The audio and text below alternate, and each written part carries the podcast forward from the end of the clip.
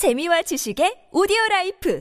팟빵 안녕하세요. 군사돋보기입니다. 지난 시간에 이어 동남아시아를 점령하고 있는 우리 대한민국의 전투함에 대해 못다한 이야기를 하려 하는데요. 최근 몇 년간 중국의 횡포와 강압적인 태도로 인해 여태껏 그다지 큰 군사력의 증강이 필요 없었던 동남아시아 국가들이 이를 악물고 군사력 증강을 꾀하고 있습니다. 놀라운 점은 그런 이 동남아시아 국가들의 세계 최강 미국도 그 다음으로 강력한 군사력을 보유한 러시아도 그리고 강력한 해상 자위대와 항공 자위대 전력을 갖췄지만 수출에서는 실적 제로를 벗어나지 못하는 일본 그리고 우리 대한민국까지 모두 서로의 무기들을 공여하려 난리라는 것인데요. 얼핏 보기에도 돈을 버는 수출에 이렇게 열심히 일하면 이해가 가지만 그런 것도 아니고 퇴역한 무기들을 거의 공짜로 넘기는 형태에 가까운 일인데도 이렇게 경쟁이 치열하다는 것입니다. 하지만 여기에는 전략적인 미래 이익을 얻을 수 있다는 큰 그림이 숨어 있다고 하는데 그 이유가 뭘까요? 자랑스럽게도 이 동남아시아 지역에서 아주 두드러지게 활약하고 있으며 지금 현재는 물론 앞으로 다른 군사 선진국들보다 더욱 많은 방산 수출을 이뤄갈 가능성이 높은 것은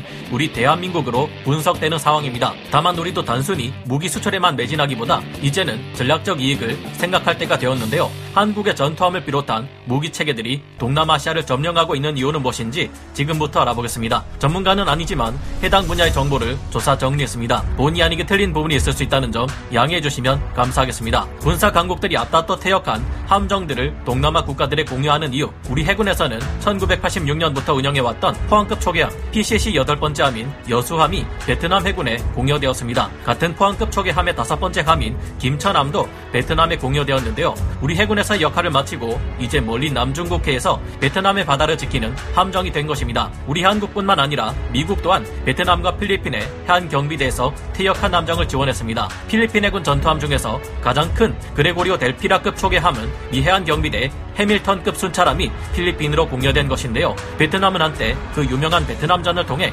미국과 죽도록 싸웠지만 미국은 베트남에도 해밀턴급 순찰함 한 척을 공유했습니다. 2017년 10월에 일본에서는 필리핀의 훈련용으로 사용되어 왔던 TC-90 항공기 5대를 필리핀의 해상 초계기로 공유하기도 했는데요. 반대편에 서 있는 중국은 필리핀이 이슬람 반군과 싸울 수 있도록 지원하기 위해 소총과 탄약 등의 무기를 공유하기도 했습니다. 또한 중국과 좋지 않은 관계에 놓여 있는 베트남을 견제하는 캄보디아의 전력을 강화시켜주기 위해 쓰지 않게 된 구식 전차와 장갑차를 지원하기도 했는데요. 동남아시아 쪽은 아니지만 스리랑카, 방글라데시, 미얀마 등의 국가는 중국 해군에서 퇴역한 전투함들을 공여받아 각국의 해군에서 운용하고 있습니다. 이와 같은 무기의 공여는 거의 무상으로 이루어지는 형태를 띠고 있으며 보통 군사 선진국들이 개도국에게 행해지는 군사 지원의 한 형태로 분류됩니다. 한때 최신의 무기 체계였던 것도 시대가 흘러 설계 수명이 다하고 새로운 기술 발전이 이어짐에 따라 선진국의 군대에서는 능력이 부족해 사용할 수 없는 장비가 되기 마련인데요. 하지만 이런 장비들 중에도 설계 수명에 여유가 남아있거나 정비를 가해 수명을 연장시킬 수 있는 것들이 있습니다.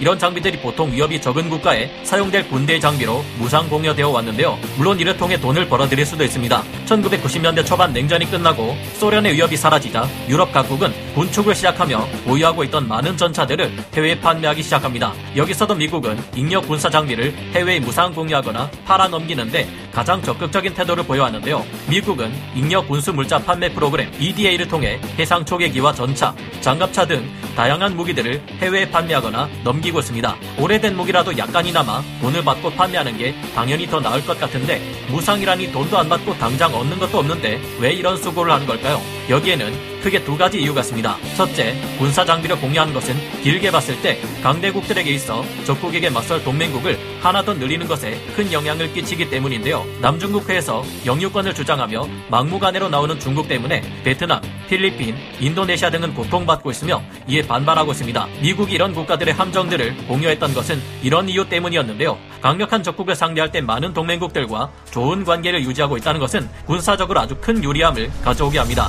현재 미국은 중국에 비해 압도적으로 많은 동맹국들을 확보하고 있는데요. 여기에는 최강의 육군력을 가진 우리 대한민국과 강한 해상 자위대를 보유한 일본, 강력한 남대를 가진 영국과 프랑스, 신흥 군사 강국으로 떠오르는 호주와 인도 등이 있으며 그 외에도 많은 국가들이 있습니다. 미국은 주변을 둘러싼 수많은 동맹국들에 중국을 타격할 수 있는 각종 전략 자산을 배치해 상대로 숨도 못 쉬게 압박할 수 있으며 현재도 그런 현상은 일어나고 있는데요. 두 번째는 무상 공여를 통해 동남아시아 국가들에게 자국 무기에 대한 신뢰를 얻고 초신형 무기 체계들에 대한 수출 시장을 확보하기 위함이라 볼 수도 있겠습니다. 어떨 때는 무상 공여를 하는 과정에서 신형 무기 체계를 패키지로 묶어 함께 수출하기도 하는데요. 일본은 2017년 1월 말레이시아에 피력한 해상보안청 순시함 한 척을 공유하면서 다른 원양 순차람 세 척을 끼워 넣어 판매하는데 성공했습니다. 이런 이유 때문일까요?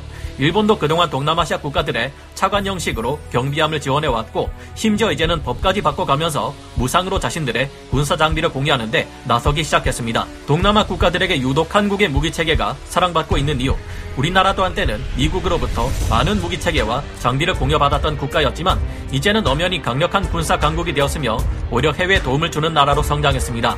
우리 군은 2000년대 초반부터 방글라데시, 필리핀, 카자흐스탄, 파키스탄, 페루, 인도네시아, 가나, 캄보디아, 몽골, 방글라데시, 콜롬비아 등 해외 여러 국가의 군함은 물론 전투기, 차량 등 다양한 군사 장비를 양도해 왔는데요. 그 결과 동남아시아의 국가들의 해군의 신형 전투함들을 수출하게 되었는데 이 중 가장 눈에 띄는 두 곳이 필리핀과 인도네시아라 할 수 있겠습니다. 미군이 빠져나간 사이를 노리고 기다렸다는 듯 해군력을 투입해 필리핀령 스카버러 섬과 그 주변의 암초들을 모조리 점령해버린 중국에 맞서 필리핀은 국제법으로 대응했지만 중국은 이를 비웃으며 스프레틀리 군도 일대 환초들을 아예 인공섬으로 만들어버리기까지 했는데요. 여기에 더해 필리핀 선박들을 향한 중국의 각종 약탈, 해상 뺑소니 사고까지 더해지자 결국 필리핀은 폭발해버렸습니다. 중국과 미국 사이에서 외줄타기 하듯 외교를 하던 로데리고 두테르테 필리핀 대통령은 2020년 초 중국에 맞설 대규모 군비 증강 구상을 발표했는데요.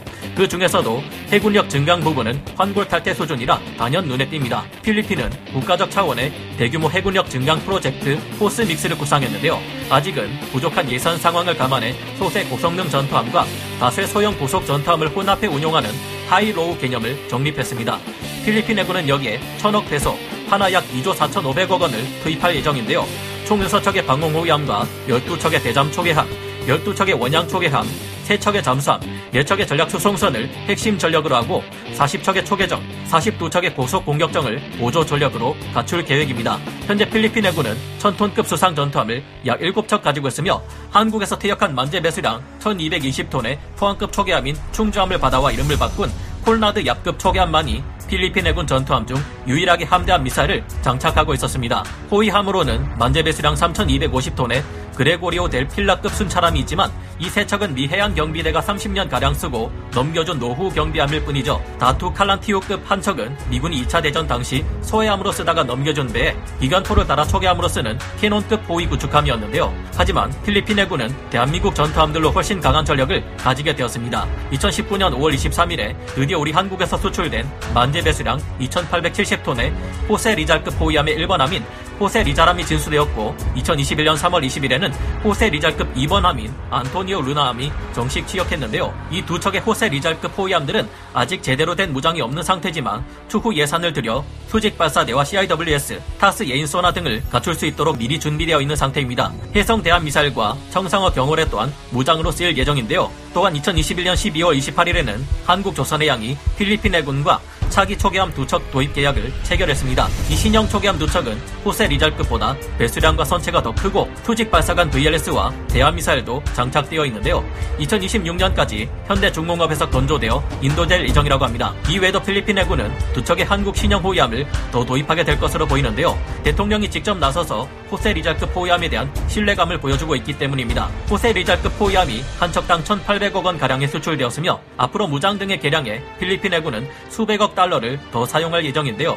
이 6척의 방공 호위함 수출을 모두 합할 경우 국내 조선소는 약 1조 원 규모의 수출을 기록할 수 있을 듯합니다. 이 밖에도 필리핀 해군은 한국에서 퇴역하게 될 포항급 초계함 12척을 모두 개소한 다음 운영하려 들 것으로 보이는데요. 이미 필리핀은 포항급 초계함의 여섯 번째 함이었던 충주함을 공여받아 콘라도 얍급 초계함으로 개소해 운용 중인데 이에 대한 필리핀 해군의 평가도 좋고 사실상 필리핀 해군이 가지고 있는 예산으로 더 확보할 수 있는 것은 한국에서 퇴역하는 포항급 초계함을 개수해 가져오는 방법뿐이기 때문입니다. 2020년대 중반쯤 모두 퇴역하게 될 우리 해군의 포항급 초계함은 모두 12척으로 필리핀 해군이 원하는 수량과 딱 맞아 떨어지기에 아마 가능성이 높을 듯한데요. 필리핀 해군은 포항급 초계함의 여섯 번째 함 충주함을 가져갈 때 100달러를 내고 400만 달러의 개조 비용을 들여 현재 콘나도 약급으로 다시 취역시켰습니다. 이 점을 고려해보면 우리 해군에서 퇴역하는 나머지 포항급 초계함을 필리핀 해군이 가져갈 때 총 4,800만 1,200달러 수익을 거둘 수 있을 것으로 보입니다. 끝이 아닙니다. 필리핀 해군은 인접해 있는 말레이시아 해군에서 도입한 프랑스의 스콜펜급 잠수함을 희망하는 듯 보이지만 이 잠수함은 한 척에 최소 6,061억 5천만 원으로 후덜덜하게 비쌉니다. 예산이 부족한 필리핀 해군은 이에 대해 부정적인데요. 다른 대안으로 러시아의 킬로급 잠수함이 있지만 이는 전체 수명 유지 비용이 너무 비쌉니다. 결국 이 때문에 필리핀 해군은 우리 대우조선 해양에서 개발한 1,400톤급 잠수함을 원할 것으로 전망되는데요. 이 잠수함은 잠대한 미사일과 어뢰를 발사 가능하며 무엇보다 정숙성과 신뢰성을 검증받아 높은 작전 수행 능력을 가질 것으로 보입니다. 한 척에 3억 달러 정도로 가격도 훨씬 싼데요. 이에 비해 인도네시아의 태도는 상당히 거슬립니다. 이들은 우리에게서 209급 잠수함 건조 경험을 바탕으로 설계된 나가파사급 잠수함 DSM이 1400 3척을 2011년 주문했고 2019년 다시 3척을 추가 주문해 총 6척을 주문했습니다. 우리나라는 세계 다섯 번째 잠수함 수출국이 되었다며 기뻐했는데요. 그런데 2020년 12월이 되도록 추가 도입분 3척의 계약금을 계속 미루더니 지금까지 내지 않고 있습니다. 이뿐만 아니라 우리가 개발한 KF-21 전투기에 대한 계약금도 계속 미루고 있죠. 20%의 분담금을 내면서 기술은 최대한 많이 가져가려 하질 않나.